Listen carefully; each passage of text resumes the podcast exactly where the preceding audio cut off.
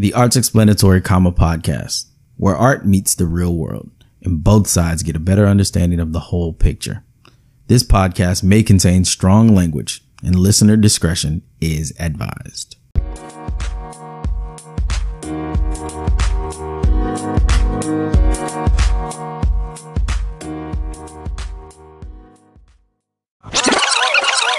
Culture. The customs, arts, social institutions, and achievements of a particular nation, people, or other social group, or the attitudes and behavior and characteristics of a particular social group. As broad as the definitions of culture are, when people think about it, they think almost exclusively about where people are from and their ethnic or racial background. They don't necessarily think about how people identify, or their peer groups, nor other groups that they belong to, have selected, or otherwise are affiliated with. Today's guest thinks about these things often, and not just in the way that people of color living in the US have to think about it. They create their work, usually with traditional photographic processes, dealing with all things cultural that make them who they are. One theme prevalent in Mo's work is the socioeconomic inequality of El Salvador, their home, which keeps many impoverished and plays a huge role in the country's violent crime rate and immigration fluctuating both inward and out. They also work with themes that concern the LGBTQIA community and their fight for civil and equitable treatment. Education and information play a big role in their work. We are excited to be here today with Mo Penders. Welcome, Mo. Hello. Hello. Thanks for having me. Thank you for So let's just jump right in here. And I think our first question is simply, how did you become an artist? Or when did you decide that you were an artist? Hmm. Well, in high school, I wanted to take art as uh, one of my AP classes or one of my electives, but my teacher didn't let me. She didn't like me, I don't think. um, but when I graduated, I, I uh, before I moved here, I was looking at U of H because my brother was here in Houston, and I was looking at their photo program. Um, but I had always wanted to study like either vet or some sort of zoology or animal husbandry. So I was like between those two. And I moved here and I did a zookeeping and vet paramedic program. But then when I was done, I wanted to go back and finish my BFA. So, or like do my BFA. And I actually did study one year in El Salvador, um, in college and it was a, I was doing a design program. I can't remember what it was like, but it was like the design of everything. Oh, Um, and so we did have like art, and it was a new program in the school I was in, Yeah. in the co- or university I was in. Um, and I did have a lot of painting and photo, but it was very much geared to communications and okay. um, what's it called? Like Uh, like graphic design? uh, or- no, uh, more. ¿Cómo se dice? Eh, whatever, ads and stuff. Okay, okay. Um, okay. so like it wasn't my interest Yeah. that specifically, but I still I wanted to do. I had all I had owned cameras. Like I would always buy cameras as a teenager, and I wanted to learn how to work in a darkroom. Um, so I went back to HCC and I I took my first black and white class. Uh, and I thought it was a digital class just because I didn't know Yeah. there was a lab and I walked into the class and the teacher was like, well, if y'all thought this was a digital class, like you can leave, right? or because people would actually leave, they'd be like, oh, this is not digital, right? And they'd walk out of Yeah. the class. And so I was like, I didn't know it was a, a wet lab or a traditional. Uh, and I was like, what? this Yeah. is amazing. and so I started, um, taking, I took my first photo class then, uh, or well, my second photo class, I guess. Um, but my first like darkroom class, and then I loved it, and I took a few art classes that semester. And After that, it was like, yeah, I I'm decided here. Yeah. to change my major, keep it at like and get a BFA. So Yeah. Okay. that's kind of So, what's your earliest memory or connection to art? oh man. So I'm working on this project. but I was just going through all these old photos I have. Um, and when I was little, I would always paint out in the in our garden. Yeah. And when I was done, you know, when you paint, you have your like your, your little water bucket to clean the brush. Yeah. And so I'd throw the paint on the wall, and it was like because the like the the houses are are walled in, right? So like there's a wall around the yard. Yeah. Um, and so there was a white wall, and I would always throw the paint on there, and I was like, this is like my abstract art or something, right? And I was little, and I'd just be like, and I'd throw it, and my mom would get so mad.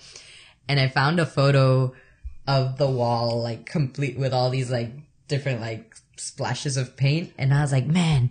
And I told my mom, I was like, you never let me. you were always anti my my super painting here, and she'd paint over it. Like she'd always paint like. After a while, she'd get it painted, and she was like, "Yes, I hated that," and I was like, "It was my art." like, so, I don't know. I guess I was. That's what I can think So of. your own abstract expressionism, I was somehow always connected to Yeah. some sort of art. almost inherently. Yeah. Or music or anything. So, do you have any other roles besides? Do you consider yourself an artist or strictly a photographer? Or Mm, no, I consider myself an artist. Um, I use photo, or I have been using photo as my main main medium for the last couple of years. But e- even when I was in school, like I did a lot of sculpture.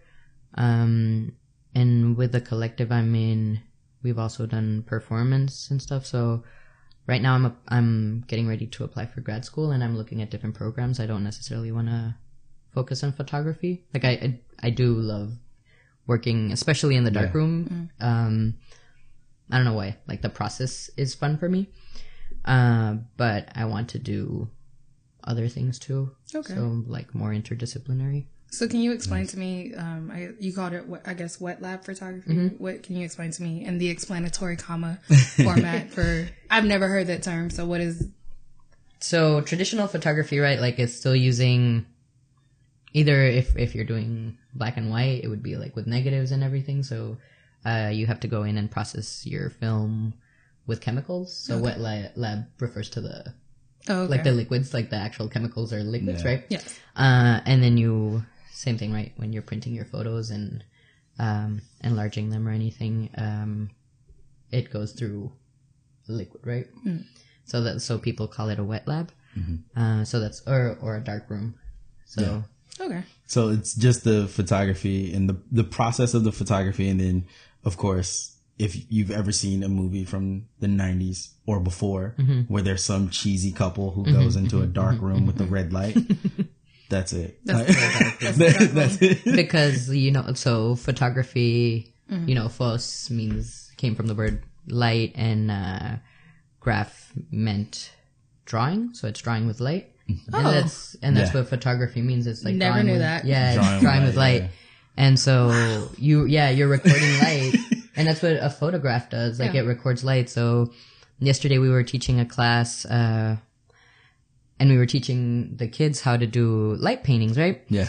And so you have to be like in a dark space. Because you know when you take a photo and it's all blurry? Yeah. It's because the camera needed more time because there's not enough light. So it cat- captures the movement and that's why it's blurry. So when you draw with, uh, like when you do a long exposure, you can draw things like you can write with the light or I don't know if you've ever seen those people, like people write, I love you or something, Yeah. right? um, so you can do this, but you have to write the wrong way around. Ah, but the inverse. of it. Yeah. Um, so yeah. I don't know where I was going with that. But You're telling about recording, recording light. yeah. Yeah, yeah. So Wow. I have like I don't know why I've never even looked up Yeah. the It's funny because the light writing reminds me like there are certain things that everyone does when learning photography, mm-hmm. and they're all cheesy as shit. Yeah. like they're they're all super cheesy. Yeah. but everybody does it. Yeah. Yeah. So light writing is one of them. Mm-hmm. Slow shutters of a freeway. yeah. Mm-hmm. that was my first. That was my first long exposure. Mine too. Mine too. Um, nudes. Nudes, Everyone yeah. takes pictures of either themselves or their friends naked. You got to go through your Francesca Woodman phase when you find it. Everybody. You're like, Yeah, because everybody she would gets do like long exposures, and yeah, and they were nudes and long, long exposures. So everyone's like, oh my god. Yeah. Yeah, they have. Uh, I went through that. Francesca Woodman has some like really nice stuff, very ethereal looking Mm-hmm. images with the long exposure. Uh, we'll put some Francesca Woodman up, uh, but also like you know, so you have those phases, and then you have your your contrast phase where you want some really contrasty images a lot Yeah. of times, almost like noir looking. Work. Yeah, yeah, yeah. Very street photography and dark. yes, like it's uh, anyway. Those are just the phases that you go through when you start mm-hmm. shooting. Like Okay. everyone does, no matter how old you are when you start mm-hmm. shooting, mm-hmm. because they're cool. They're all like they're fun. You Google the images, they're cool. They look great, and you have some people that specialize in them, and they're amazing, Yeah. and they are fun to create for sure. Yeah. Um, and then you start to feel like, oh my god, I need to explore something deeper. Let's think about what the human body means, Mm-hmm. and then you go so serious. Like Now that I think about it, I'm like, oh, yeah, yeah. yeah. Everyone. Everyone. Okay. Now some people stop at these places and stay there. Yeah. That's They- true. Some people only photograph naked people. And that's fine. Yeah. Do your thing. You know, but whatever. Just, just leave the cereal out of it. Cereal? I've I've been seeing a lot of Oh. photographers shooting nude people with cereal and milk. Yeah. It's just it's one of those. That's like an uh, Annie Leibovitz thing. Uh huh. She photographed Whoopi Gol- Goldberg in a milk. Bowl of milk. Yeah. No, in a giant like. oh yeah, tub. it's a bathtub of milk. Yeah, and she's like, maybe See, that's, that is maybe that's where it comes from. There's from. like Froot Loops and Fruity Pebbles. I think one of the things that Maybe. I think one of the things that people miss about that image though is that um Whoopi Goldberg was photographed in that tub of milk as a metaphor for what she was experiencing in Hollywood. yeah. And a lot of people see it and they're like, "Oh, that's interesting. It's kind of crazy." Yeah. But it's like, no. But then when you have the It- context, it makes it's sense. a- Yeah. yeah. And, no, these yeah. people are just getting women to be like, "Well, you pose with these Cheerios. yes, I know. I know what you're talking about. Yeah. It's- We're gonna put one on your nose." That, that stuff's terrible. But, yeah. yeah, It's- it's it's, horrible, and I'm not gonna take that back. I'm sorry. Yeah. it's terrible. Uh, um, and just by the way, Whoopi Goldberg's actual life story is amazing, but that's a complete aside. That Okay. has nothing to do with this. So let's let's talk about your work. What if you in your words, what does your work focus on? Is there one particular focus, one theme that no matter what work someone consumes of yours, they're like, "Oh, this is your what's the word I'm looking for?" I said theme, but Your like, theme, this, yeah, yeah, I it's feel your like theme. Uh, yeah, I think that in most of my projects, it always ties back to home. Like somehow there's like a connection to home or, um, I watched this documentary. I can't remember what the lady's name is and she's a painter. Um, but this, there's this word, I think it's, I can't remember what language it is, but the word is hiraeth and it means, uh, kind of like the longing for or missing this home that was, but you'll never have again. Like it, that home doesn't exist, or you can't go back to it. Okay. So it's like that longing for for that. So I think it has a lot to do my work with that, right? So usually like the connection to El Salvador, that's my home country, right? And then personal things, right? Like if I'm talking about my either gender or sexuality, like it also ties back to home and how it's connected to my family. And yeah, like my recent project Cultura is also that, right? Um it's objects that come from my home. Okay. And then yeah, it's like the same connection of how we were talking about culture and everything. I think it has to do and right now, like when you brought up like how my work was um everything seemed to talk about culture, like I, I feel like both words are very interchangeable yeah, in the conversation. It's either like home or, or culture. Like it's they Yeah. could be the same thing, right? yeah, absolutely, absolutely. Because those, like specifically speaking about um your project Cultura, those small things, the candies, the tamarind, the chancla, the you know, all those things are things that remind you of home, Yeah. or it could even remind you of a specific person from home. And even though they're here, it doesn't have the same context as they do when you're in El Salvador. Right? Yeah. Like it's different. Yeah.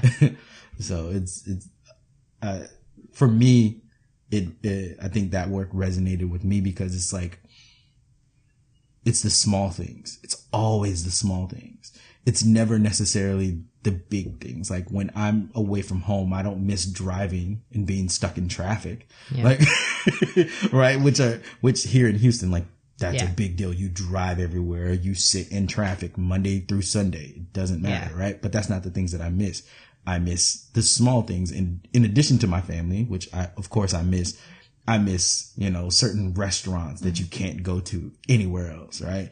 I miss you know candies that i know that i can get at the store down the street from my job or ice cream from a certain place. Like those, Yeah. it's those small small things that make you homesick. Yeah, man, you just said ice cream, and I went to like whenever I visit my grandma and my cousins are always like, if I'm at my grandma's, I see everyone, mm. right? Like it, it's that Of course. completely different that yeah. ever since I've been here in the States and my mom moved a few years after me, but I see my mom like once a week or sometimes it'll go for a lot longer, right? Mm. Like, and she lives, what, 20 minutes away from me? But in El Salvador, like, when I'm there, I'll see my grandma, all my cousins, all my, like my aunt and my uncle, everyone will pretty much congregate at my grandma's house every afternoon. So I'll, and everyone's there by four or five o'clock, like everyone is there, right? and and yeah, like so you said ice cream, and I thought of like my cousin and I always would do that, or and still now like we just like start like finding whatever money we had, like Yeah. few dollars, and we'd walk to the ice cream store and take like my nieces and nephews. When well, I mean, when we would do that when we were teenagers, and and yeah, now like we take the kids, but it was like a very Yeah. like a thing that we always did. but yeah, it's like that, like that, missing that. Um, yeah. It's like, no. So are all of your works personal narratives or just connected to your personal narrative? I think they're personal. Okay. I think so. Do you think your work's political? Yes. How so? Um, well, specifically, so right now with Cultura, um, I was trying to move away from my work being perceived as documentary because I don't necessarily want to be considered a documentary photographer. Um, I don't know, it has a different connotation. Like it, does, for some reason, it, sometimes when people would talk about it, it didn't seem, or when people say it's street photography, like it, it, it seemed like I didn't have an intent Okay. and I did, right? Like, um, I knew specifically what I was looking for when I go home and photograph. Um, and I was trying to do something more along the lines of conceptual documentary and how I was going to present it. And I don't think it's a project like my other, like my previous projects about El Salvador, uh, dealing with, uh, poverty and immigration and violence and everything, right?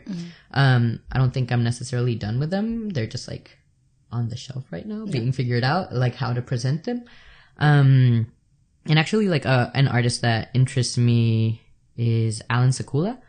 Um, and he did a conceptual documentary here in the States and, um, was it, I can't remember if they worked for NASA or something like, and a lot of people start, started getting, getting laid off. And so he, his project was around, uh, about that, like the, um, middle class in America, right? Like, and most of these people were like college educated or like, um, had master's degrees, but they were all unemployed. Um, and so it's like the way he presents the work, right? Um, and so my, my work, yeah, it's political because obviously in El Salvador we have a lot of political problems, um, that are very much linked to the U.S. It's kind of like, and it all stems from the war, right? Yeah. um, and how I mentioned earlier that I'm working on this project. Yeah. Uh, I've been talking about that a lot more, um, because I was born during the war. I was born in 1988 and the peace treaties were signed in 92. And yeah, like peace treaties were signed, but like it's a super dangerous country. Like that never went away, right? And those problems were never really dealt with. Um, and so like, yeah, we have a lot of problems with gang violence. Um, but I don't, obviously, I don't think that's the gang's fault. Like, I think that the problems stem from, um, I mean, the reason why there are gangs is kind of like there isn't a proper education system. Like, there aren't any jobs uh, available. And like, so this is what happens, right? Like, in El Salvador, like, poverty is so, like, I don't know what, like the percentage of rich are extremely wealthy, but it's a very small percentage. They're like a middle Like class. the one percent. Yeah, yeah, pretty much. Okay. Um, like the when the country was first founded, it was um divided amongst 14 families. So 14 families owned the country, right? Oh, wow. Um, and it's pretty much divided into 14 departments.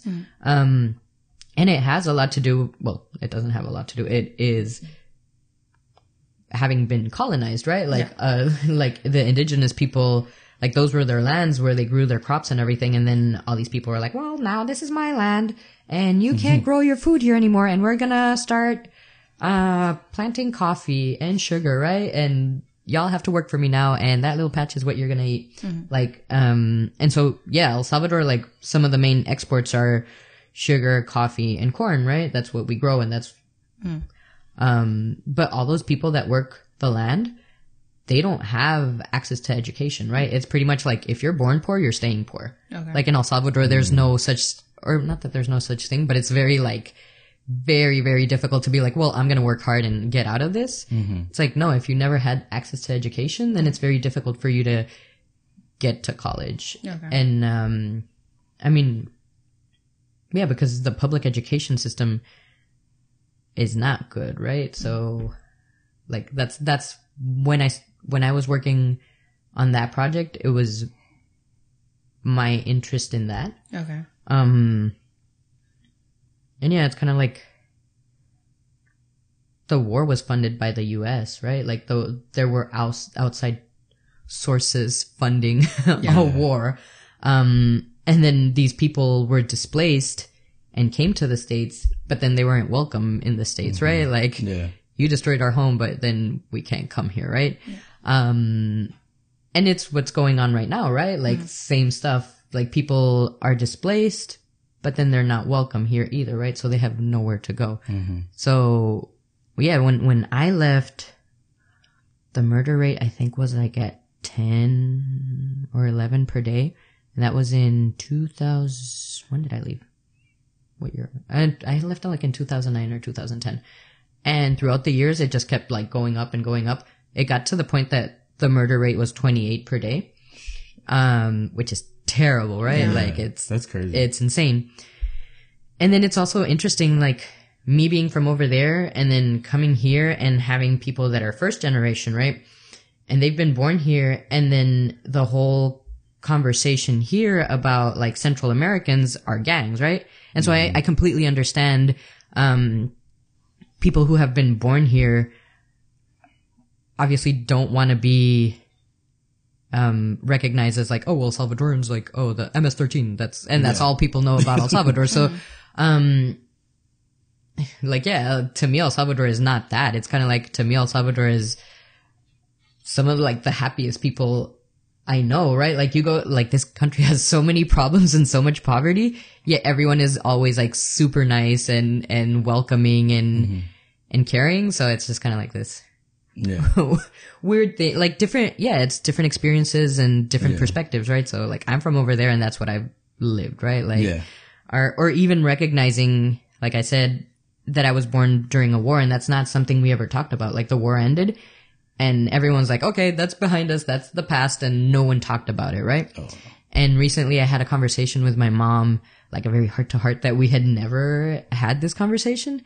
Um and and it was just kind of like even her acknowledging like um that we were that we had grown up during a war it was just interesting because she had never done that. And i have never like really acknowledged that Yeah. either right? Like um because sometimes i'll say things here with my friends or we'll be talking about a project and i'll say something and i realize that it's completely weird and and to like to me it's not weird because that's where That's I grew. right, like for yeah. instance, when I was little, I would collect bullets, Oh, but not because like I wanted to collect bullets. It's just because they were there, right? Like I would like I would find bullets in the yard in the morning, right? Or I would be in the park and I would find bullets, so I would pick them up and take them home, and I had like a little collection of bullets. Not I don't like guns, right? And I feel like the conver- like the conversation of guns here and guns there, like my feeling towards guns or the context of guns is completely different in the states and in El Salvador. Yeah. Like they're different things.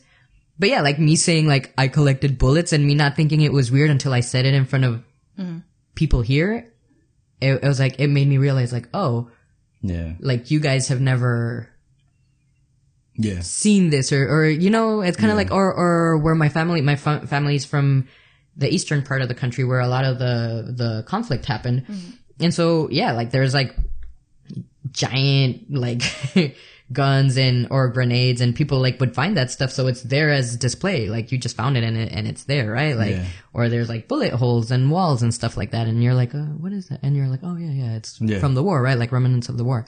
Um but it's just interesting that it's kind of like taken me 26 years to start talking about Yeah. this and even like what trauma comes with that or Yeah. what trauma because my mom like the war must have started when she was a teenager or yeah yeah when she was a teenager so she lived through the whole war right and what trauma that has and what Yeah.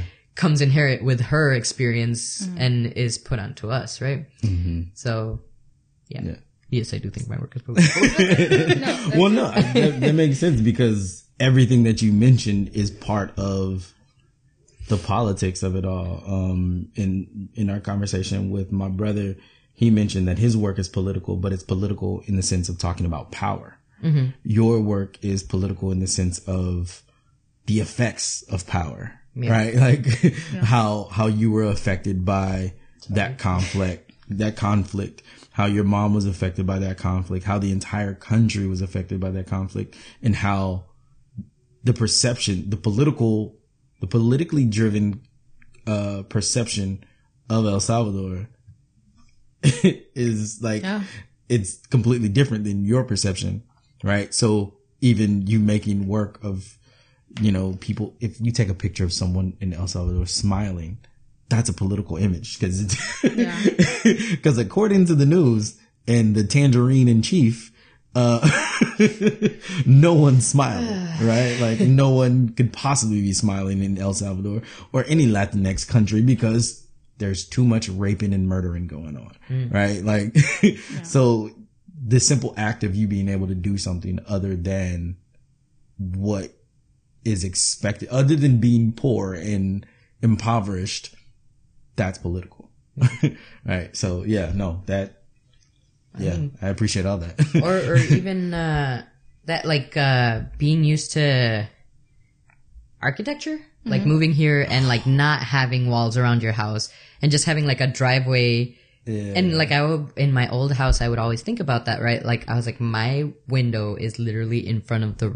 road right like and I'm not afraid like I wasn't ever when I moved here I didn't feel that same threat like Yeah. I I here I feel like I can walk down the street and be okay yeah. um, and so, like that made me realize how it was completely different. Like our house had a wall around it and had glass shards and barbed wire. Like and all, like most houses have barbed wire. Like that's normal. Like an electric, like a razor. Um, and that was in my first body of work. That was like the it's called Latitude. Um, and it, it's kind of like yeah, that that is political, right? Because Uh, and when I'm looking at these old pictures, like a bunch of the houses around our house didn't have walls. Like they were like that. They were open. Like you could walk up to a door and knock the door, right? um, but then like everyone started building walls and then you would always put the glass shards, like broken bottles on, uh, like they're, they're like part of the cement, right? Like they're built into the wall, right? And then eventually like that wasn't enough and people started putting razor up and then like some of my neighbors had double razor and they even started putting roofs over their yards to keep people out. Um, so, so it's kind of like even that, like that's normalized over there and, and you don't think about it because Yeah. it's just like every day Yeah. until you're like presented with a different option or, yeah. or a different lifestyle. And you're like, oh, wait a minute. Yeah. That's It's like there's another way to do this. Yeah. that I mean, that gives a whole nother perspective. For for me, it's another perspective on the idea of safety. Yeah. Cause like I have a burglar alarm in my mm-hmm. house and I could not, I could even not have that and still be fine. Mm-hmm. Like, you know, it more than likely the worst that could happen is someone breaks in and takes a TV or two. You know what I'm saying? Like, you know, I'm not thinking there's not a war right outside of my house Yeah. being fought. Like that's, that's interesting. And I, wow. Yeah. I've never thought about that actually. Cause I guess I haven't had to, but Yeah. shit. Yeah. My, that took me down a thought hole that I wasn't expecting to go. So, are there any topics in your art that you find difficult for you to approach, or that you have approached and it was more difficult than you thought it was, or you haven't approached because you're struggling with? Yeah, but the and it's that the project I'm talking about that I'm working on or trying to work on, I've tried to do it a couple of times and I haven't been able to, and it has to do with my dad. So my dad passed away when I was four, so he died literally like a year after the peace treaties were signed. Mm. And so there's also like a lot of connection to the war, right? Like, um, and there's not really like a clear answer as to how he died. He died in his car. Um, but there's like the assumption that he was murdered. And, but it was, it was made to like look like he had a car accident Okay. but it's kind of like known over there. It's like, no, he was killed, right? Like everyone Yeah. kind of knows. And, um, so I've tried to do work on it before, but, uh, like I plan it and then it's just kind of like, eh, and I just kind of like, eh, just uh, separate myself from it and forget about it. Yeah. And so recently, um, I started planning on working on, uh, on it a lot more. So this is why I've been going through these photos. Okay. Um, and I was looking for very like specific photos that uh, also have to do with the war, right? So, Yeah. um, he took photos of these fighter planes flying over our house because we used to live close to the military school. And so I, one of the flashbacks I have is like, um, so our house, so there's this like platform, I guess, like on the second floor that doesn't really have like a stair or door access. So you have to get up there with a ladder.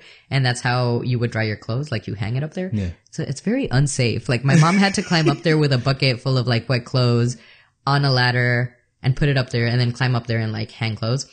Um, but he was up there. So it's called a tendedero where you like, I guess a hanger or something Yeah. to hang clothes. And, and it was the final offensive and they were like, I don't know if they were attacking the military school or what was going on. Uh, so he was up there taking pictures and I just remember running. So it was like the kitchen ends and there's a door and then there's this like little hallway where you can see up into this area. Yeah. Um, so there's like sky. um, but I just remember I was little and I, I, so I must have been what, like three? Yeah, it must have been two or three and running out there. And I remember my mom screaming like, Mateo, bájate de ahí. Like, Matthew, get down from there, right? Like, but she like, she was like freaking out, like screaming. And I just remember like running back in, right? But like the, I just always remember that those photos existed, right? And so this project has a lot to do, like I want to have historic markers on, um, um, like what was going on at the time. Cause I, like no one's necessarily interested in my Yeah. personal father, right? Right? Like, Yeah. that's my connection to it but mm. there's also like i think that it's it's interesting because it's not just my story. It's like a lot of my friends here moved here when they were little kids right? Like same things happened to them. Either they lost their father like their father was mysteriously killed or something mm-hmm. or or but yeah we we don't necessarily talk about these things right? Like we never acknowledge them. Mm-hmm. And so it like that's kind of I yeah, the project's not done yet, but this is kind of like the Yeah. path or getting there.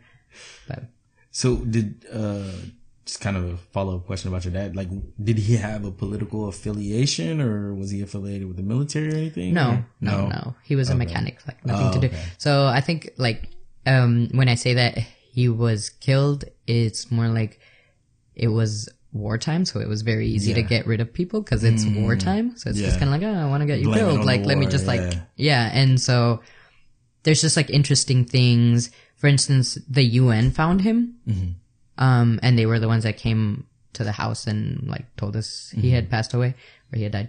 Um, but to me, it's really interesting that the UN found him because the UN that was the first time the UN had gotten involved in a civil conflict. The UN had never been involved in a civil con- conflict, and so like it, that's like Yeah. a historic marker to me too, right? Like Yeah. it had been it was a 12 year war so it's like just fun fact i guess Mm. Yeah.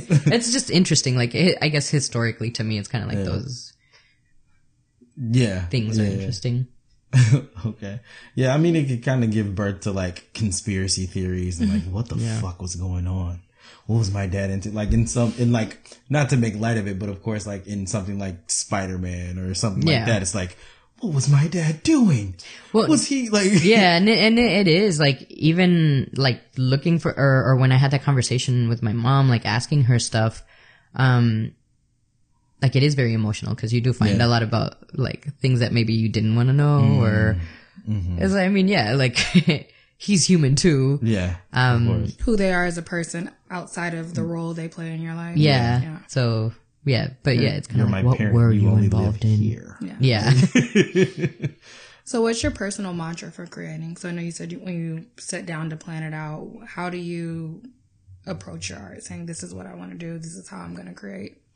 So usually it's more of um I have an idea or there's like some topic that's in my head a lot, right? Like uh something's going on and um so I can have an initial idea, but I feel like it evolves a lot through the process. Um yeah, so I don't know. I keep saying uh, or telling people that for me, it's I, f- I always feel like it's hard for me to apply for a grant because I don't have like a final like mm-hmm. and this is what i'm going to do right? Like it's more like i feel for me it's the process like i write about it so i'm like i'm talking about this right? And and i can have like a whole argument of the two sides in in my mind right? Like mm. of what i think about this and and yeah it is kind of like in a sense a learning process or also like understanding Yeah. where I stand with it too, or or what influence or what may change my mind on it. Yeah. It's a very fluid process. Like, Yeah, okay, I'm starting here. Nah, I'm going here. Like, yeah. I mean, and I I guess like that's what's happened with most of my bodies of work that are either kind of finalized or something. Like there was initial an initial thought of what I want to say, and also like how I'm gonna get there. So with cultura, like I kept wanting to use objects, right? Like, um, and I tried different ways. Like I photographed these objects and I used Polaroids and I did, um, I can't remember what it, um, what's it called when you put an object on, on, uh, on photo paper? Oh my God. oh, um, I can't. shit.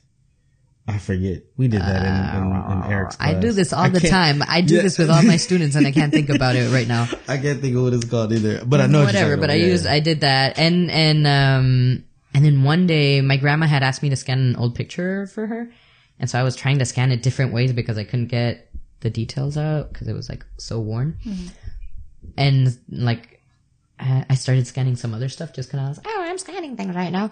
And then it one looked really cool, and I was like, oh. And so I started just grabbing like the objects I had been using and started scanning them, and and I was like, oh, this is really cool, right? Yeah. And so pretty much that's how I was like, this is how I'm gonna do this. Okay. Um, so that's how Cultura Yeah. came about, like the the the presentation of it. Yeah.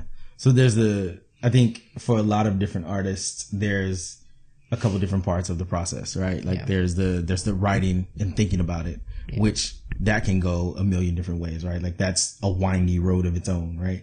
And then the technique that you're going to use to present that work, mm-hmm. that's another windy road, like almost like a fork on that windy road splits into two different winding roads. Mm-hmm. And then after that, it's like, well, shit, how am I going to present this work? That's like a million different windy roads that are, that are branched off from that. So it's like, you know, of course, I think in general, the process is either start working, then write about or write about, then work. Mm-hmm. but Yeah. all of them are super fluid.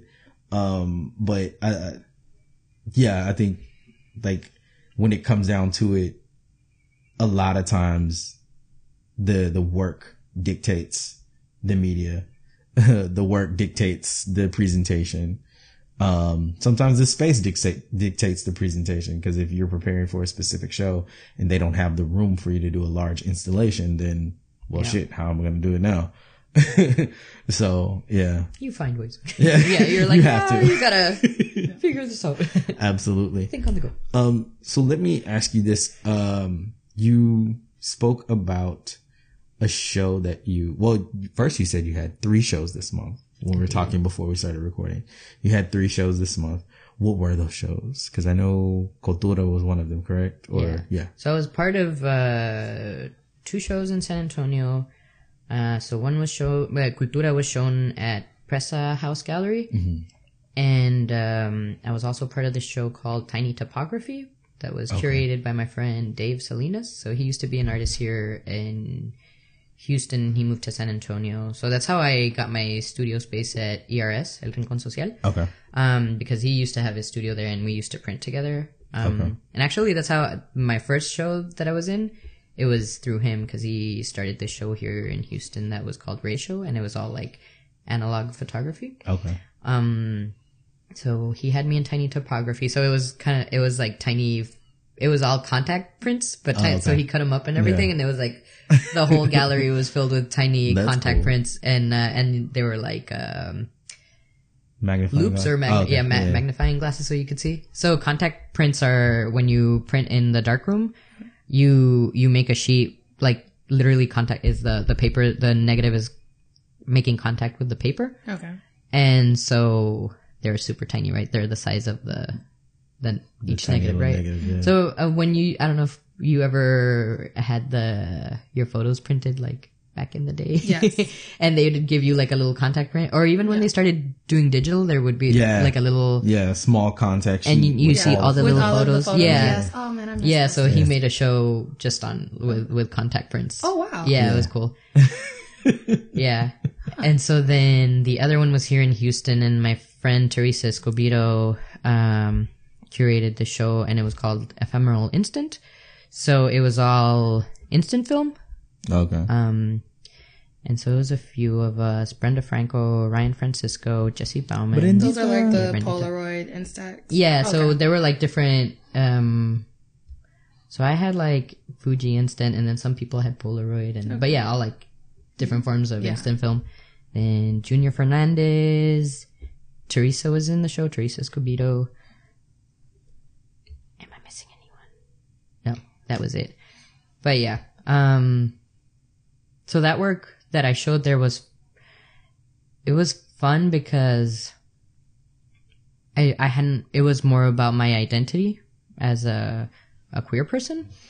Um and I had writing on it, so usually like that stuff I do, but I don't usually show it. yeah. For some reason I'm I like I've kept it very like oh this is what I I don't know and we were talking about it and someone described it as very like like it seemed like it had been like ripped out of one of my journals kind of thing. It was like very personal yeah.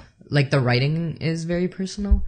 Um, so it was fun to show that too. Like not, I don't know. Someone was saying that Cultura maybe had like a, like it was a little separated from me too. Like it wasn't as, and this was more like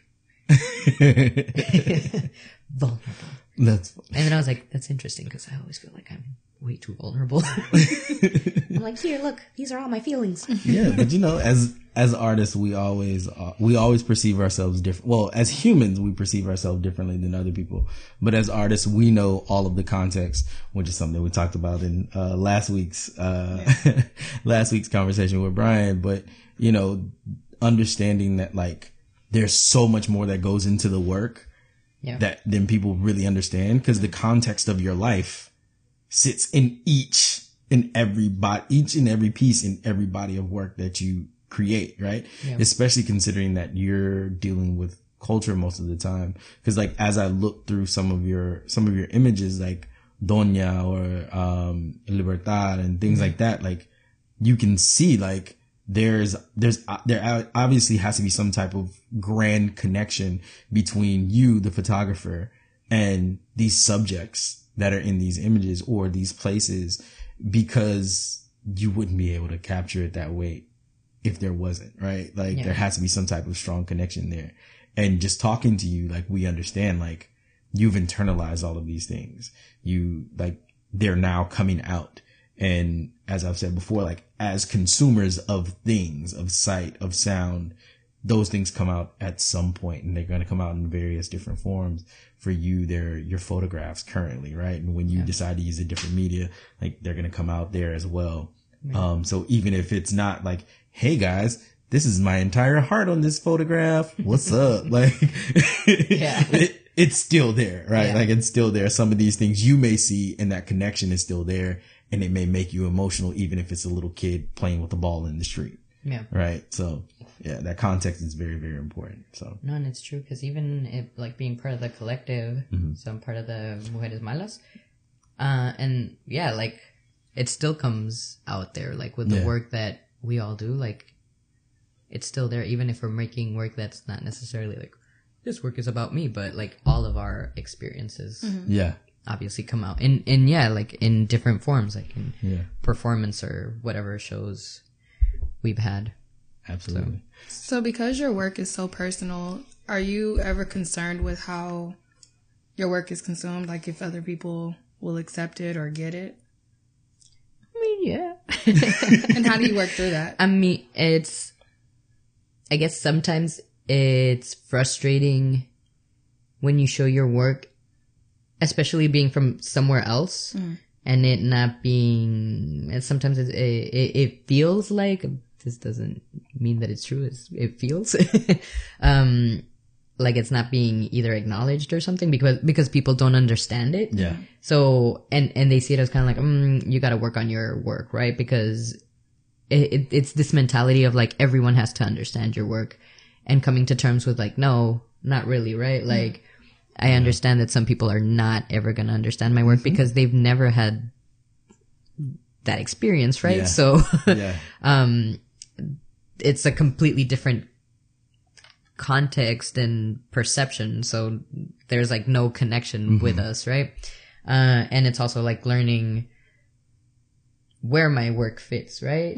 So yeah, like people aren't gonna like your work and that's fine. Like, um, and yeah, it's like my, my work, I've, I've come to learn that my work is, um, accepted in, in like communities that are POC, right? Like, it, it's not in the white world for the most part. It's not like it's not understood. Yeah. yeah. Like I, I've shown it, and people are like, mm, "Well, I don't get it, right?" And Yeah. and it's kind of like you should work on that, right? Like Yeah. being told to me, it's kind of like you're not Yeah. translating this well enough for me, so I'm I'm not getting it. So that's your problem. And it's kind of like, oh wait, no. Like then when I show it here, everyone gets it. So it's kind of like this is where it should be shown because yeah, like usually immigrants like completely understand it. It's kind of mm-hmm. like ah, and they get like very excited. Or my yeah, like sometimes my friends, their parents, when they see the work, like it it connects a lot with Yeah. them.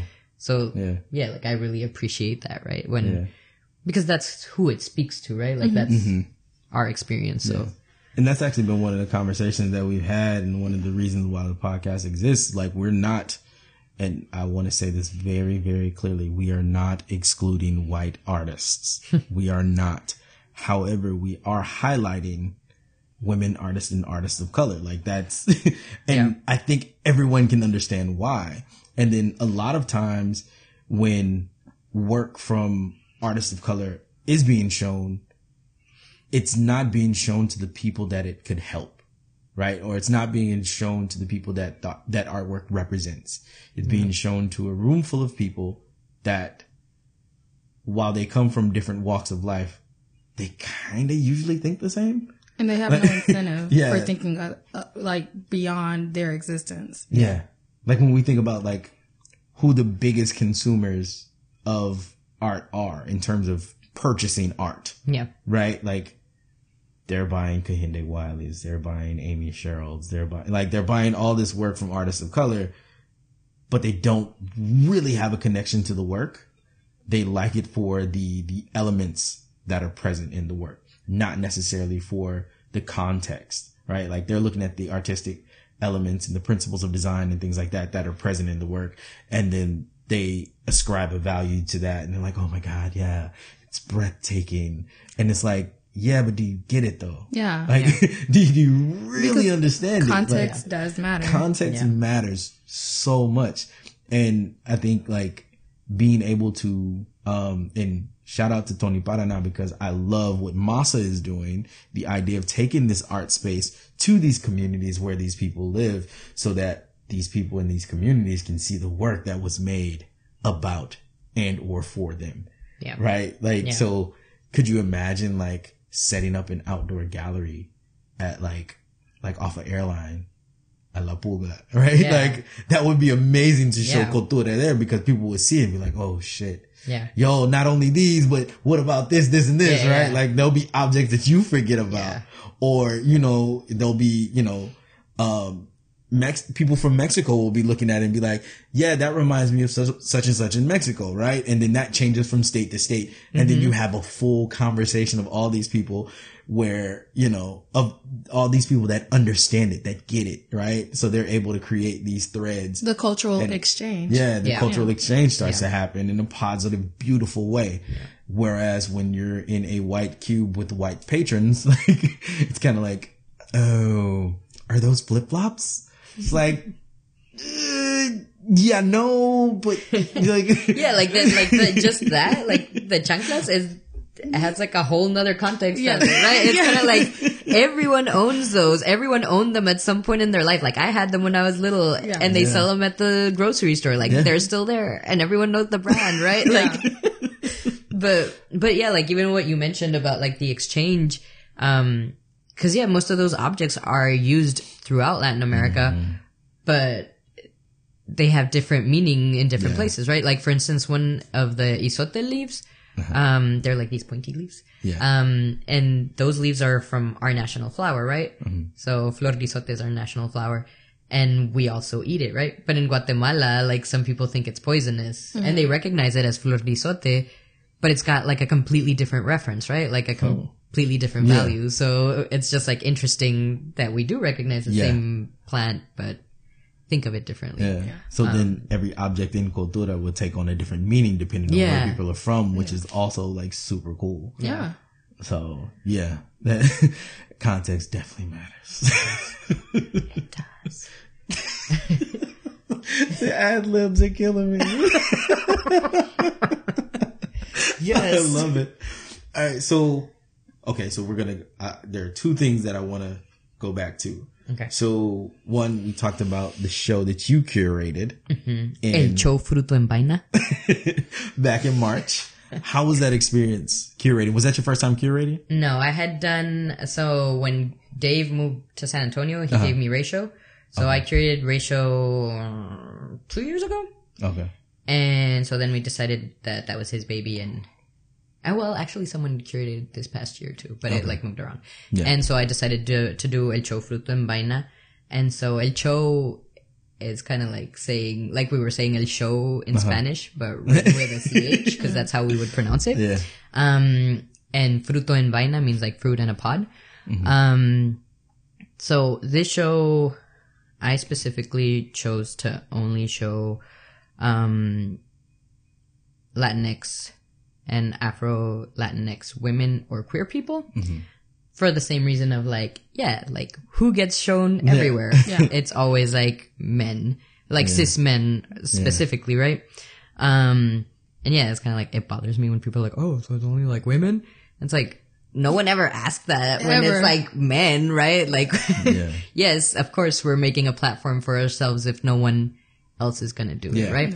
Um, and it was at ERS at El Rincón Social where my studio is, and um, and I I what I loved like I loved the most about the show, or I was like the most proud of was the crowd.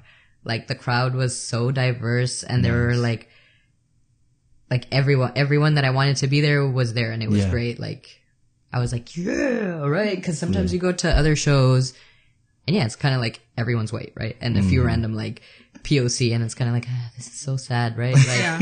um, Those spaces are not inviting. yeah, As a- exactly. Yeah, and and that's the thing. It's kind of like it's not our fault. It's like there's a reason why, like, it's that like it's just like that little group or that Yeah. little clique, right? Yeah. Uh, so like that that was like kind of like my the proudest that it made me was that. Yeah. and I loved, of course, I loved the work that was in it. Yeah.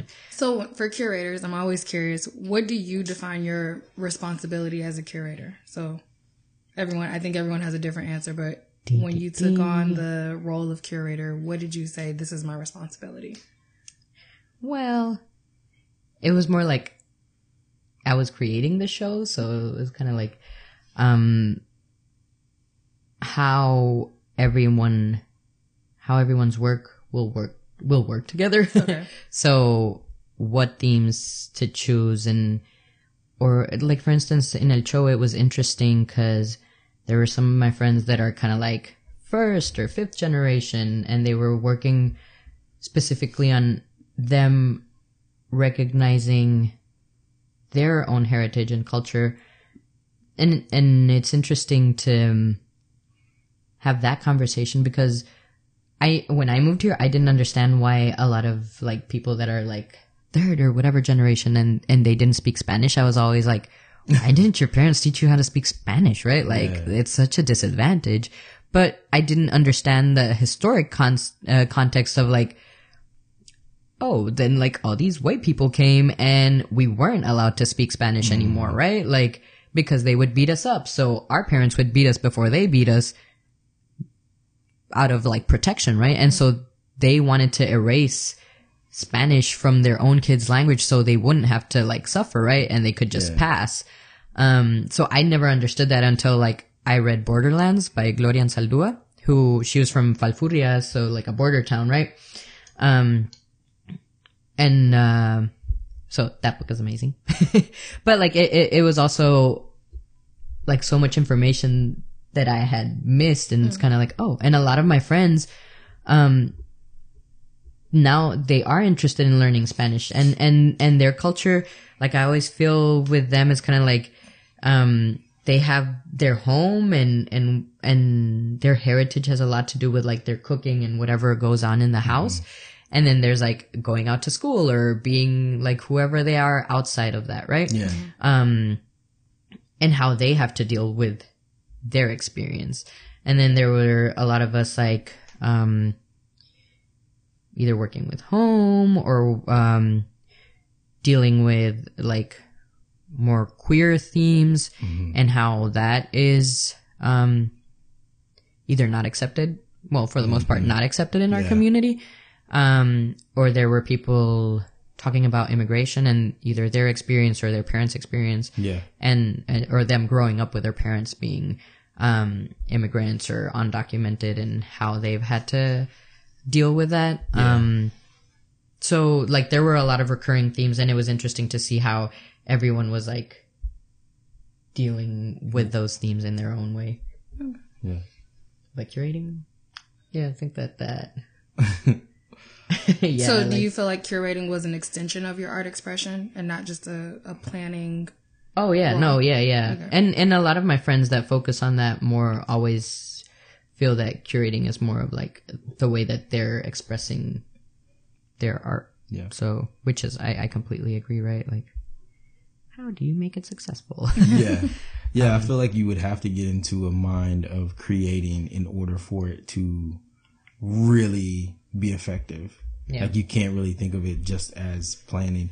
I mean, but then again, you know, everybody has their own processes and their only their own way in which their brain works. So some people are are wired to where it's like, okay, I need a spreadsheet. I need to draw this schematic of how every piece is going to go on the wall. I'm going to measure the distance in between every single piece and everything is going to be hung in uniformity, right? But that's their process. Mm-hmm. Like you can't discount that process, right? Yeah. But you know, and if it works for them, it works for them. I can say right now with absolute certainty that would not work for me. Like, like I was gonna say, man, like when you're curating, or even like when you're hanging the show and you have everyone's workout, it's kind of like it's gonna change so much, right? Like you're, I'm like, hmm, this is gonna be here and this is gonna, and you kind of have an idea of where you want everything, and then you have it like laid out, and you're like, no, and you have to like yeah, move it all around and see like and i guess when when i'm hanging work like that's how i feel like how each piece is responding to what right? Like how does this thing talk to this thing that's in front of it right? Like are they having some sort of communication that gives it a flow? Yeah. um to me. And that no, I mean that Yeah. as you're talking about like the work being laid out, like I'm imagining a room, right? And like all this work laid out in front of me, and it's like, okay, so should we do the salon style, where the work that's most relevant, regardless, like that that's most related to one mm-hmm. another, where all that work is grouped together in one space, right? So then it's not just one artist's work on this wall. It's not just one artist's work on this wall. Like, should it be hung in salon style or should it be hung in specific artists. And then if it's hung by specific artists, then okay, these two artists need to be close together because their work relates. But then this other artist relates to their work, but it also relates to this artist's work. So it's like, holy shit. Like, yeah like I'm be I'm becoming to get overwhelmed just thinking about it because I realize like that's a hell of a process to kind of go through and figure out. and then also like figure out like what fits where Yes. or if things don't like sometimes like people will come in and be like well i want my work here right and i'm like yeah i don't care what you want no Yeah. But- and then i'm like if it works then yeah, Yeah. but if it doesn't then eh. and then it's like, do you want all the walls to be the same color? Do you want the work to be in specific frames? do you have money to buy paint to keep it the same color Holy shit! Yeah, like and all if you that. don't don't and you have different paint well and that's what's available then Yeah.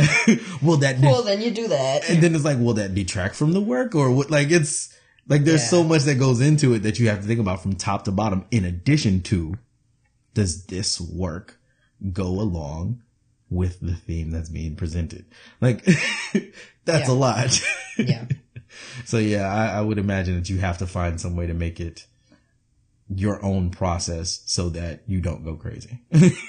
No, and it's fun. I mean, mm, I do it once in a while, Yeah. and it's funny. Like, yeah, I was talking to one of my friends, and uh, next year there's a there's going to be the Latin Latinx Arts Spring Arts Celebration. no, really? So it's like, yeah, it's talking specifically about how little. I mean, it's not talking about that, but yes, it is talking about that. Um, yeah, like we don't get shown. Like Latinx people don't get shown in the spaces here. Like Houston, That's like the demographic of Latin people is like one of the highest in Houston, Mm-hmm. but they don't include Latinx people from Houston, right? yeah. um, if they bring anyone that's Latin, they bring them from outside. Mm-hmm. Um, so the conference, uh, it's happened in different states before. So it's LAN, the Latin Arts Now. Mm-hmm. Um, so there's going to be a conference and a celebration, of course. Um, and and there was a review re- recently, like it was a NALAC, um, and how much funding like Latin people get, and it's kind of like pretty much nothing. Yeah. Um, cause yeah, we like have no support. Um, and it's pretty much it turns into that, right? Like you trying to create your own spaces. Yeah.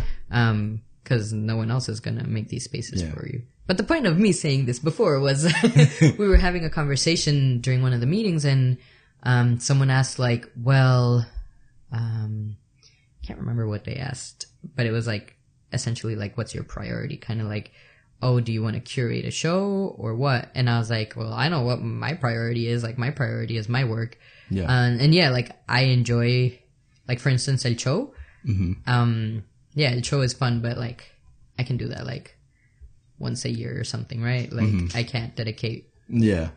I don't think that mm, my focus is like I want to curate shows, right? Like first and foremost, I want to make my work, and then when I'm inspired or something's going Yeah. on, I'm like, yeah, right now is the time to have a show. Mm-hmm. But it's not necessarily that's not my priority. Okay.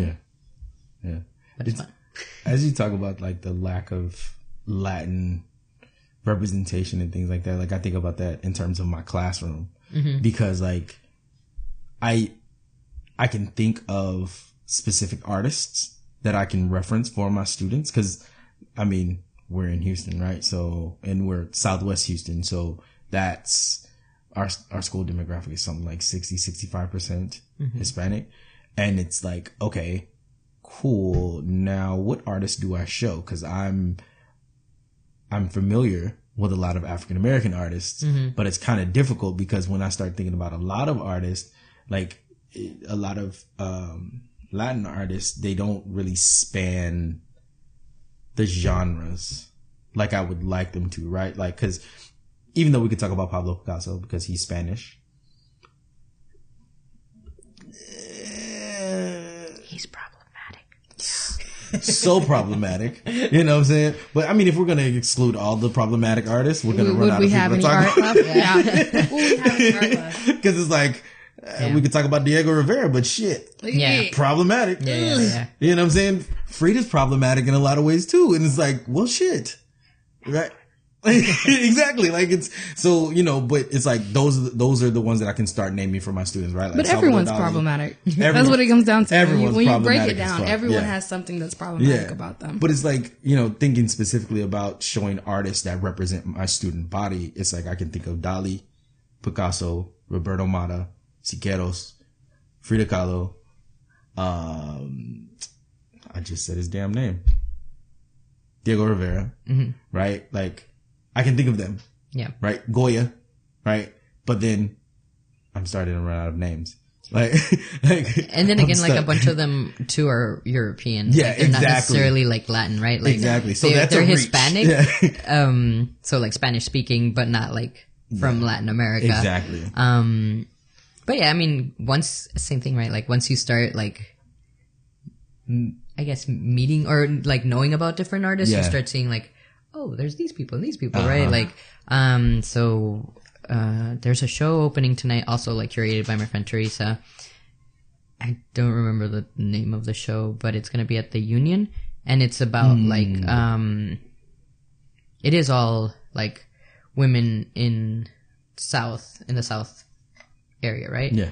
Um, so like Chanel Esperanza, um, who's she's she curates her. She's part of like the Presa House gallery, Okay. so it's Rigo. ah, man, I'm sorry guys, I don't remember your last name. Rigoberto Luna, Rigoberto Luna, and and Janelle. So like they're artists too, right? Yeah. Or even here in Houston, right? Like for instance, at the warehouse, most of us are POC, so it's like Darwin Arevalo or like Teresa. Yeah. Well, I'm I'm trying to think of the Latin people. Yeah. Yeah. yeah. um, but yeah, like I guess you start meeting more people, and that's like contemporary people, and even yeah. um, and that's the thing. Like, I want to because when you're in a classroom, right, and artists are being referenced, it's usually artists from Picasso's area era Mm-hmm. and back, right? So it's like. I know we existed. I know people of color existed. Yeah. Right. Like there were, and they were making art, right? Yes, they were making tons of art.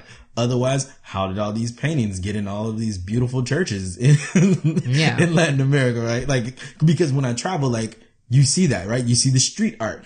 Okay. So th- these influences came from somewhere. Where did they come from? Why aren't we talking about them? Like, I was excited when I learned about Siqueiros. Like, I got to go to his house in Cuernavaca. Mm-hmm. Beautiful. Absolutely beautiful, right? But then it's like, okay, well, who am I going to teach my kids about? I'm tired of talking about the dead white guys to this room where, let me see, I got 37 students. All right.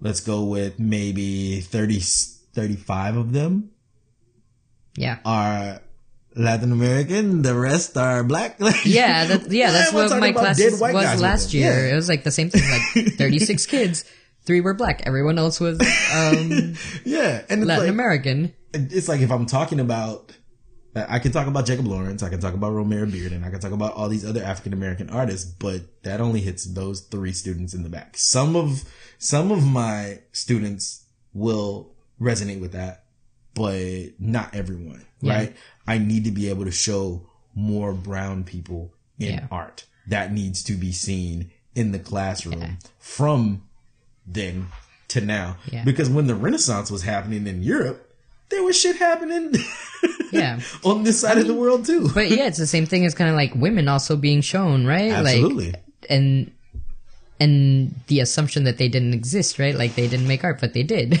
yeah. um, but they, like, yeah, everyone's there. It's just like people just aren't recognized. It's like Yeah. the same thing of not being shown. So it's like no one ever knows your name, or Absolutely. then Absolutely. So it's a matter of trying to figure that out. And I've been like, I've done Google searches because I, I, I did a Google search and I found a list of 300 African American artists and I shared that with Raquel. I was like, oh my gosh. yeah. right?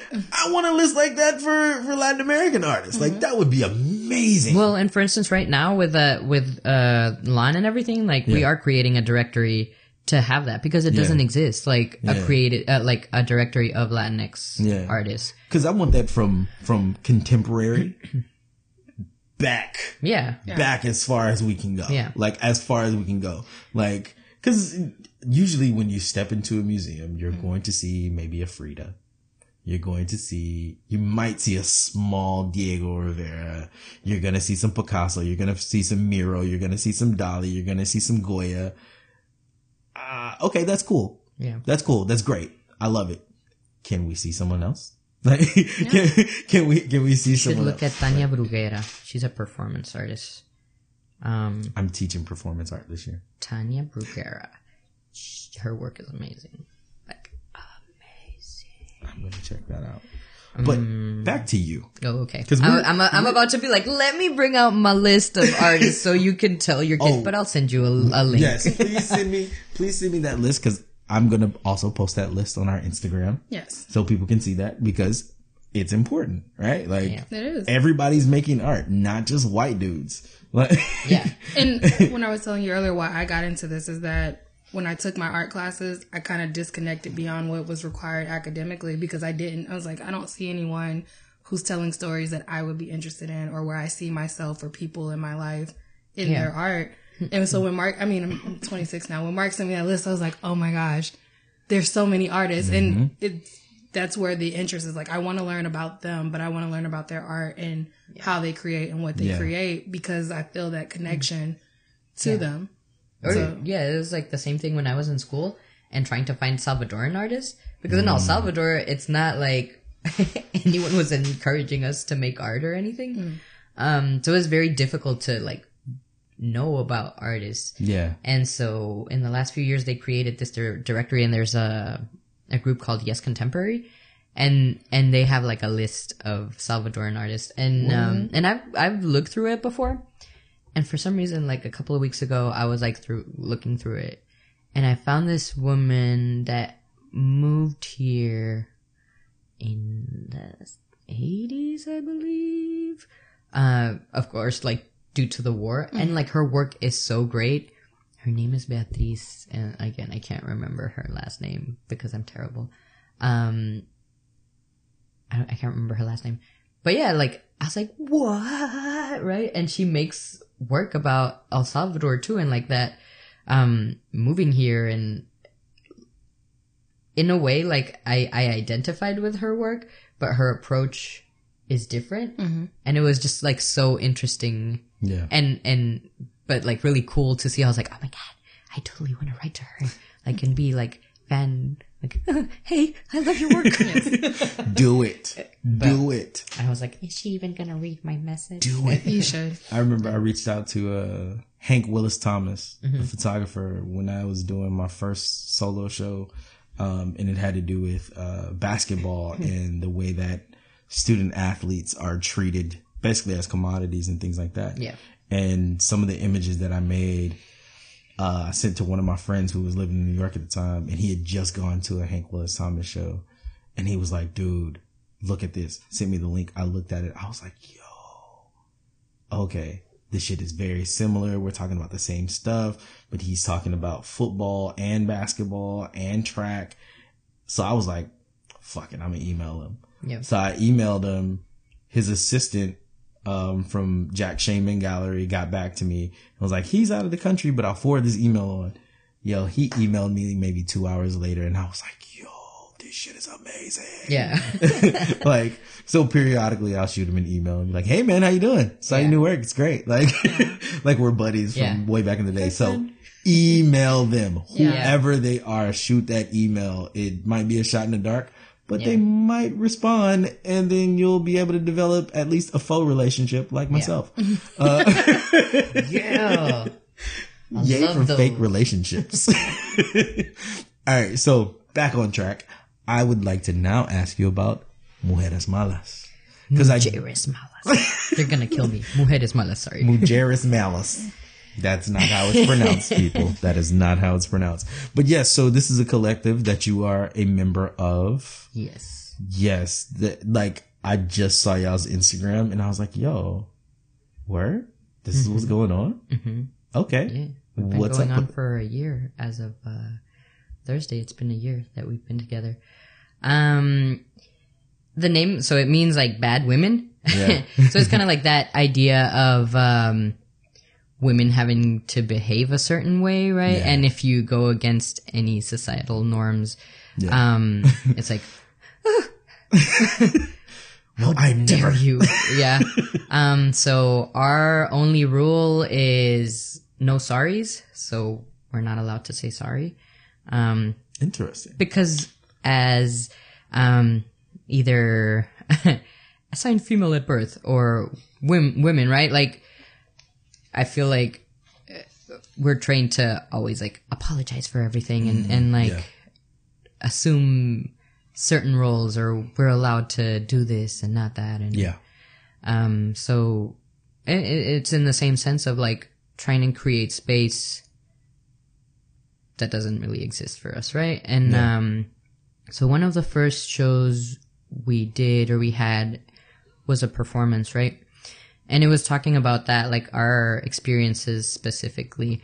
And and it was like it was a, it was called lo que nos dijeron was so it meant like what they told us was. And so each one of us in like a room full of people would start talking randomly about like things they had told us right? Yeah. um whether it was about um how to behave right? Like keep your legs closed right? Or or personally like my experience coming out or being queer and um so we all like said what like things that had happened to us right uh, so Yeah. like that was one of the first ones and it's a pretty strong piece i believe Yeah. um, and then we've had a few other shows. We've been working on a on an article about about corn. So we were doing like corn research, and we were working with Dawn Weleski, and so she was part of the Conflict Kitchen. Like she had created with some other people the, the this project called uh, Conflict Yeah. Kitchen, and they created a restaurant. So she works a lot with food, um, and we started working with her. And the corn project was pretty much doing research from pretty much like farm to table Yeah. uh, but talking to Latinx people Yeah. that work in these industries, right? So we and we were like backtracking. So what we first did was like went to different restaurants and found like people that use corn, like make their own like corn tortillas or or corn products, right? Yeah. And then we interviewed like a man that owns a, a restaurant and it's a pupuseria, right? And we in- interviewed like some taquerias or tortilla tortillerias. Um, then we found a family that had an import business and so they import corn from Monterrey, right? So the white Yeah. corn comes from outside. Like we have yellow corn here in the States, Yeah. right? Uh, so then we interviewed them at the market and then one of our group members is from Monterrey. So we went to Monterrey. Um, and we actually found a farmer, right? Cause we tried to find Latin farmers here that, that grew corn, but we couldn't find them. Yeah. Um, and so we went to Monterrey and we talked to this man. It was just, the research is not about like, this is corn and it has 16 kernels, right? It was more about like learning and having these conversations with people, like learning Yeah. about their story. Like that was our interest. And through the interviews, we were trying to find like the, I mean, yeah, the culture within yeah. like everything they're talking about and their experience. So like tons of conversations go into this, like into into corn. So it's kind of like um immigration, like who works the land. Yeah. Um Who owns the, the Yeah, land like- things like that. how much these people are making. Yeah. Or or even like corn itself, right? Like it's used in ethanol, like it's it's not just like I mean, we learned so much. Yeah. like uh it was like 30% of the corn grown south of I-10 is just for deer feed, which is essentially just for sport, right? It's Yeah. just for killing. So like there is Oh, a wow. whole um industry just for that, right? Like that that corn that Yeah. that yellow like a lot of this yellow corn is not for human com- consumption. It's for either animal feed or like deer feed. Yeah. Is that why white, like not whiter, but lighter color corn tastes better? Is it? Is that never mind. Maybe.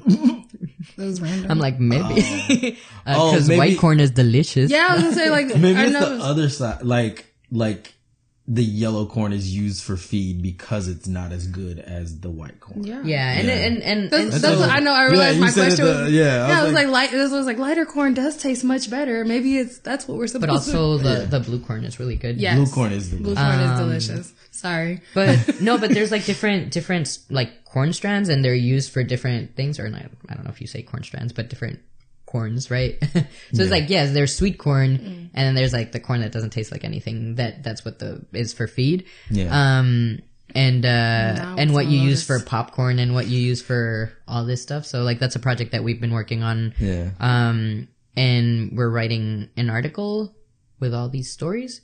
So we're actually meeting up tomorrow. Hopefully we can finish it soon. Um How do you feel like being a member of a collective has affected your work, whether it be positive or negative? Like, do you feel like it's it's helped or Uh, I think last year when I joined the collective, it was kind of by accident. Like, I was literally, I went to U of H to, um, I was gonna meet up with a friend who's part of the collective, and we are gonna like take photos with a with a large format camera. and so I walked into the lighting studio, and she wasn't there, and I was like, "Where's Letty?" Right?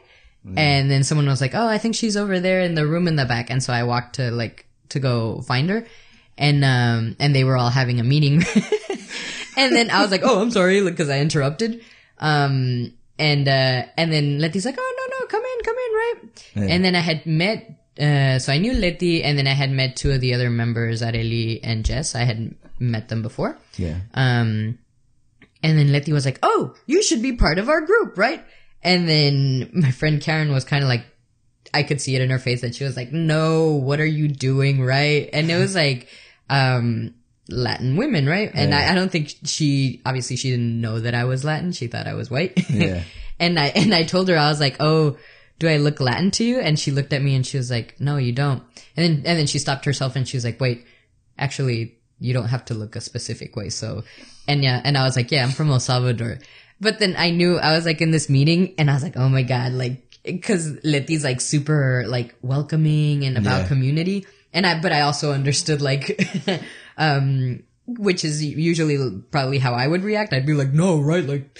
We've set these this thing and, and like no one else can come in right now. like um, so it's funny because I was like, y'all don't have to include me in your group, right? Like you don't have to. And they're like, no. And like Areli and Jess were like excited about it. Like they're like, Yeah. no, yeah, you should be, right? Like, um, and I was like, okay, I guess.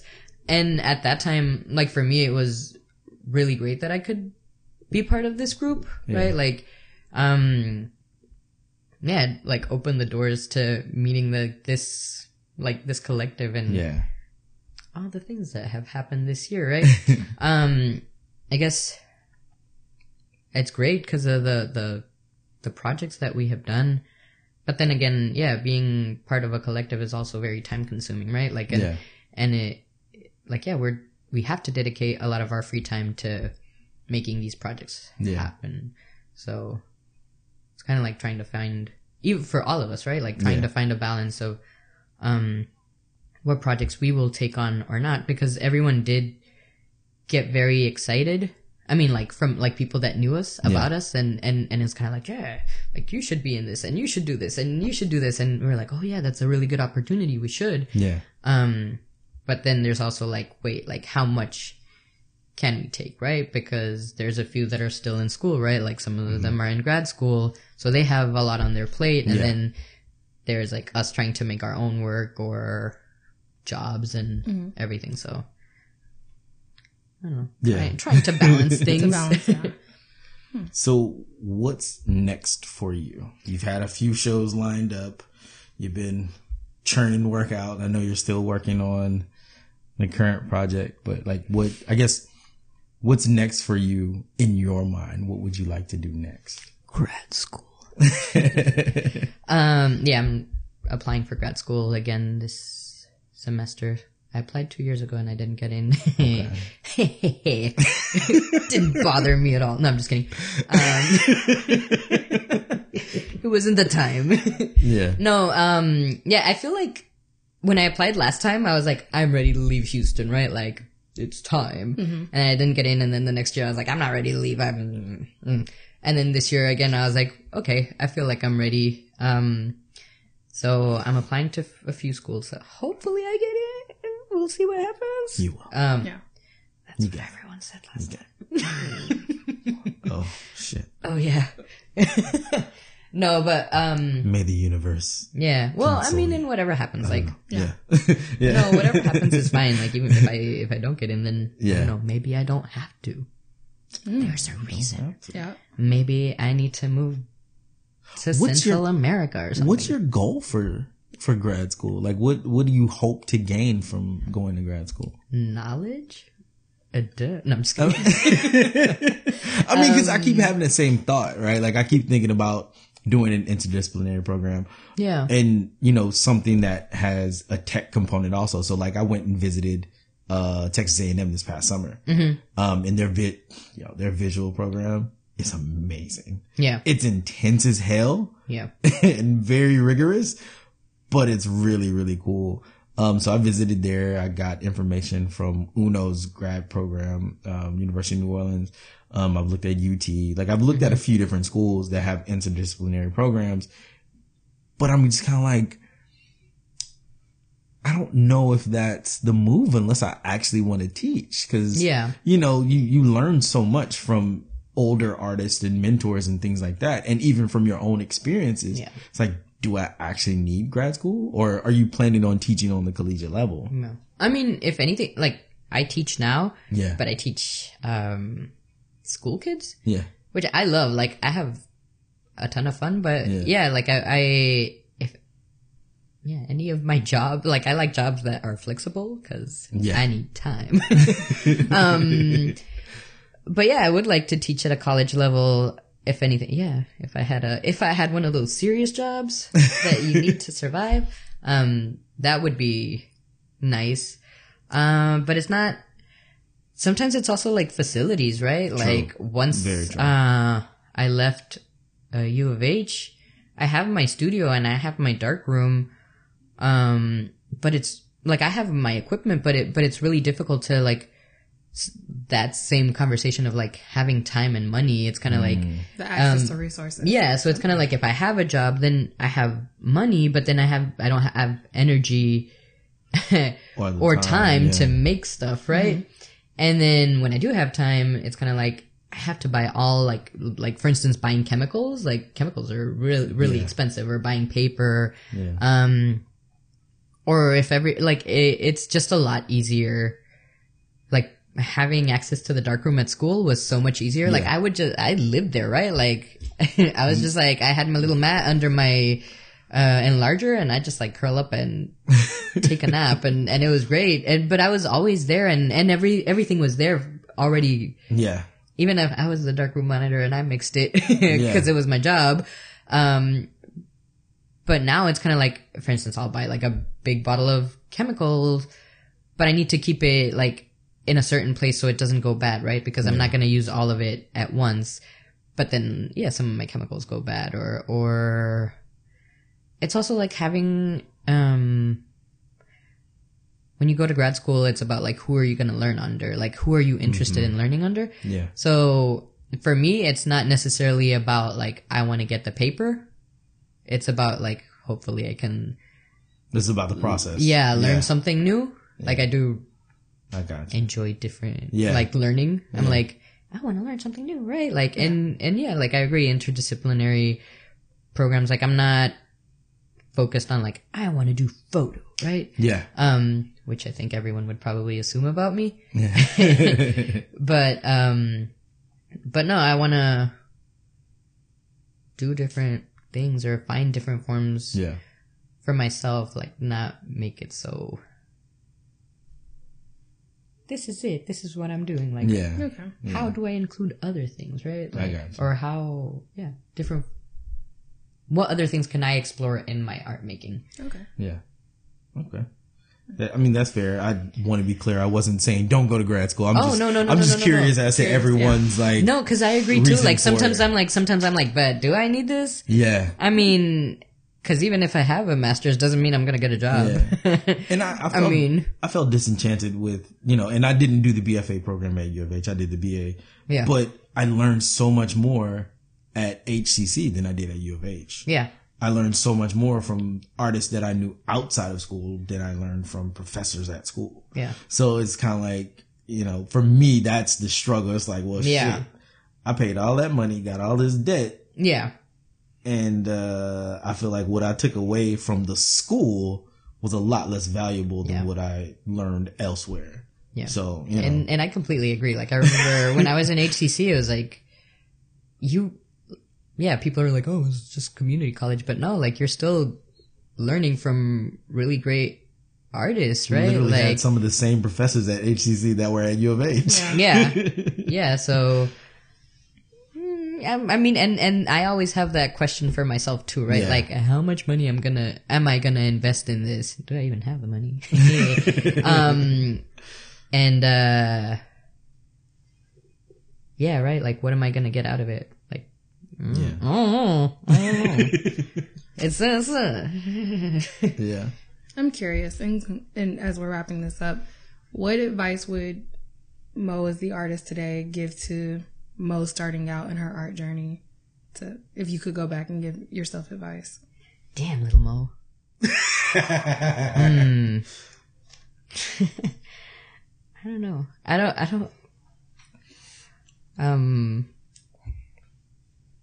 I don't necessarily think that you do things wrong, right? Like, uh, it's just like it happened. Even if you don't like what happened, I don't think I necessarily change things for some reason. Um, I don't know. I guess believe in yourself, Mo. no, I mean, yeah, like, uh, yeah, be be more secure, right? Like, not so much external validation. Like, learn Yeah. that, right? Like that. Um, asserting yourself. yeah, and it's not so necessary to f- have approval from other people, right? Like, even though, like, yeah, we're humans and we always do that. I'm not saying I don't do that anymore, like I do, but, um, but yeah, like, I remember when I was in HCC, I was making work and I said something about like, oh, I need to like make work about like other people, right? So they understand it. And my mm. professor was like, never make work about other people, right? Like, mm-hmm. make work about yourself and your experience because it's real. And then other people that feel the same thing as you will like naturally just like gravitate towards Yeah. it, right? Um, or yeah, just be able to understand it. So Yeah. it's kind of like that was that was good advice. Mm-hmm. It's kind of like, oh, okay. And so yeah, it goes even goes back to the process of like when I first came out, like yeah, I was out to my friends or to myself and I wasn't like out in public or I didn't know how to talk about it. And so I wanted to make work about that, but I didn't know how to make work about Yeah. that. And it was very much like, oh, there's this thing. There's been a lot of changes in my life. And I, I was talking to Delilah. so I wanted to make work about this. And I was like, oh, you know, things change. A lot of things have changed. And she was like, yeah, so what changed? And then I was like, oh, you know, life, life changes. Things change. and she just kept like, trying Yeah. to get me to be like, uh huh. So say it right because With she did big like, smile on her face. Yeah, and I, and I had um I had um I was doing nudes like a bunch of cyanotype nudes, and she was like, "This is not saying anything, right? Like, Mm. Yeah. um, this is not connecting to what you're telling me." And she was like, "What are you telling me, right?" Yeah. And I was like, "Gay, right?" and she's like, "Okay, yeah, that's fine, right?" And she's like, "Here, look." Um, and she showed she showed me Laura Aguilar's work, who recently passed away, and she was a Chicana artist who was also a lesbian, right? And and so like her work is very important. And so she had like mentioned some artists, and then Delilah was like, "You have this weekend to go write. Like, you have to write." And I was like, "Okay." Um, and so I went like home and I just wrote, and I had like same thing, right? Like I had a a, a, a theme or an idea that I wanted to talk about, but I didn't know how to present it. Yeah. And so it went from the cyanotype nudes to the body of work that was uh it's called the seven sins i don't like that title I should change that title or, or no no no it's not seven sins of course not it's uh seven definitions Yes. I and saw so i was oh. Oh my god i forgot all everyone's names today. I don't remember any artist name. Um Joseph Kosuth. So Joseph Kosuth this did this project called uh One and Three Chairs. So it's like the definition of what a chair is a photo of a chair and an actual chair right? Okay. and so it's all like the same thing Yeah. but is it Is right? it? Yeah. and so i kind of like based it off of that and so it was like seven definitions, and it was just like the definition. Um, and then throughout the seven dip, uh, triptychs, there's a self portrait, right? So it was kind of like talking about how I was still the same person. Um, and so each definition was related to one of the seven sins, right? That's another project you always do is like seven sins. Yeah, in one way or another. Yeah, I was gonna say I've seen that. Yeah. Yeah, and so like, and it it, it wasn't necessarily like I w- people didn't know it was the seven sins because it was definitions. So all I presented was a definition, and then it's just interesting for people to like read a definition and try to figure out the what, it means, yeah. right? Like, um, and in some of them I kind of switched them to understand that, for instance, like yeah, I grew up in a super faith based, um, very like morally quotations morally correct um upbringing or whatever. And so it, it was even realizing like for instance i was so obedient because i was taught like you have to be obedient. And and Yeah. and like you don't question things. It's kind of like yes you're telling me this is wrong so i accept it because you're telling me it's wrong so like i put one of the the definitions as obedience and people Yeah. don't ever know it's a, that that's what i'm refer- referring to and realizing that that no, right? Like that criticism of who I was or what I was wasn't real, right? And it mm-hmm. was because when I came out, it was like that fear of me not being able to say Yeah. how I felt was because I felt like I was doing something wrong, right? Or like my family not approving and leaving was because to them it's it's wrong. So it, like it was, I was like, oh my god, I'm a bad person, and like learn like unlearning all this phobia. Yeah. Um, I can't remember what your question was. I what was your don't remember question? Either. Oh, Advice But- to little Mo. yeah, advice, and so, um, yeah, it went from like, for instance, it, it, this is back to the connection that you asked me about process. So like, it went from the nudes to this other project. Like, it completely evolved Yeah. over a weekend that Delilah told me to go write. Yeah. Um, and, uh,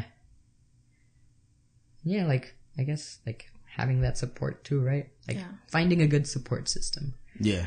Find your Yeah. community. Yeah. And just to, you know, to Very name important. specifically, this is Delilah Montoya we're talking about, who is Mm-hmm, awesome. Uh, she, she's not chair any longer. What is she at U of H? She department chair?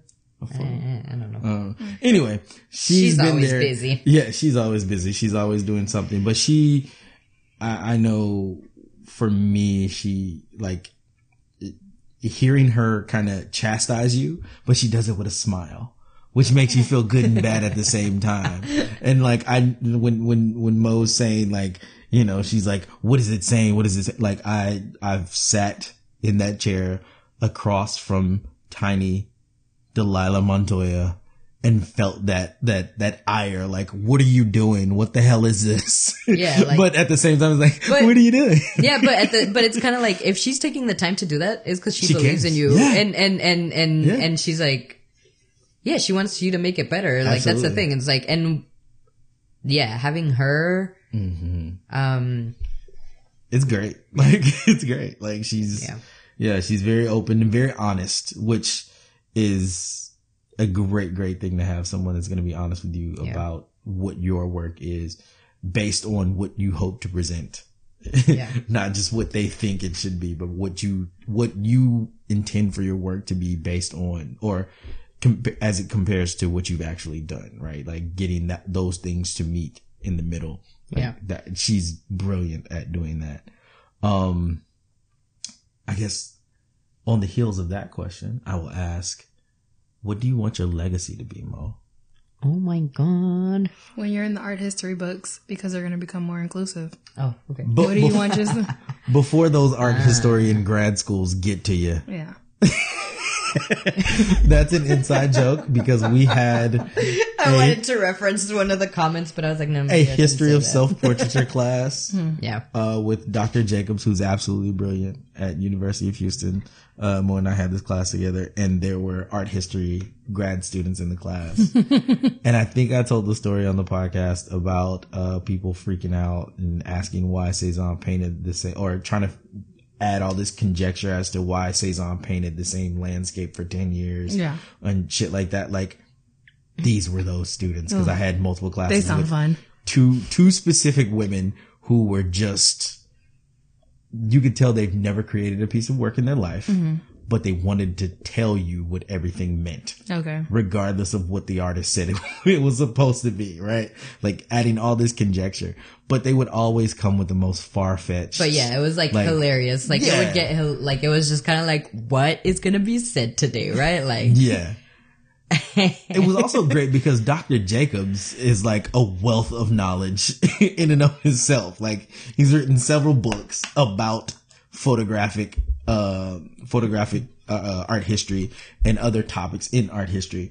And these girls would sit there and just be like, well, no, I don't think you're right about that. And he's- like literally presenting his own research, like his actual findings. And they're like, no, because I read. And it's just like, shut the fuck up. Sounds like Twitter.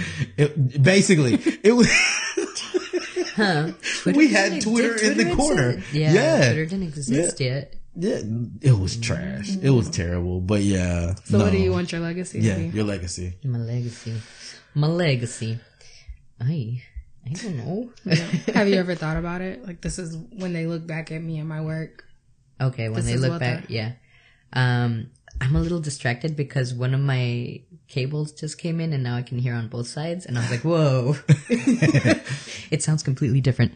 Um, well, I guess yeah, I would want to people to know, um, how I feel. Well, hopefully by then things have changed, right? Like, um, in regards to equity in many aspects, right? Hopefully. Like, yeah. I mean, that's what we're trying to do. That's, Yeah. I guess that's what the themes I also talk about. Like, if it's political, it's for that reason, right? Because mm-hmm. I disagree with how things are going. So, in the hopes that, yeah, like, not that, oh, well, I did this, so I saved it or something, or, Yeah. but, but present, like, yeah, even when you teach, right? Like, and and what you show your students, it, it's important Mm-hmm. because I I think like a lot of these, yeah, if we're not showing like people of color in our classrooms, then like what what are they learning and and what do they think is real, right? Like it's kind of like that's Yeah. going back to that idea of like, well, white is good or white is right, Yeah. and it's like no, right? Like you're good, like you're great, Regardless. of yeah where you are, regardless yeah. like you you can do that too and um yeah like conversations about gender conversations um about what's going on in in in my country or yeah i don't know if i i answered You did. But- you, did. you definitely did. but yeah i think Well, can you tell the people where to find you, where to find you on social media, online, things like that? on the intrawebs on the intrawebs? Al Gore's internet. Yeah.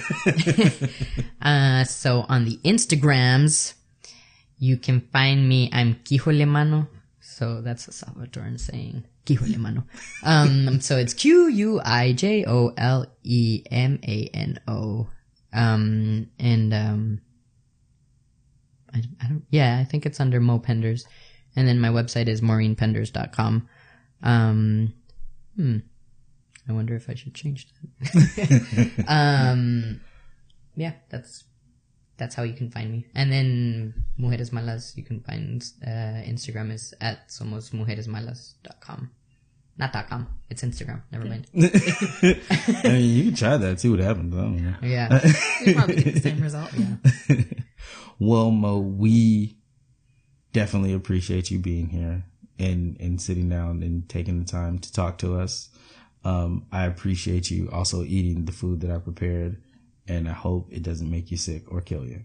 It's been long uh, enough. I mean, yeah, I think good. I, yeah, it would have already happened. but I think, I don't know. And I'm like, oh, mm-hmm. thank you for feeding me Oh, and welcoming me into your home and your podcast. Yes, thank you. No, I, I've learned so much today. yeah, So I really appreciate it. Yay. yeah, we definitely appreciate it. So, On behalf of myself, Mark Francis, and Raquel Simone. we thank you all for listening. Peace.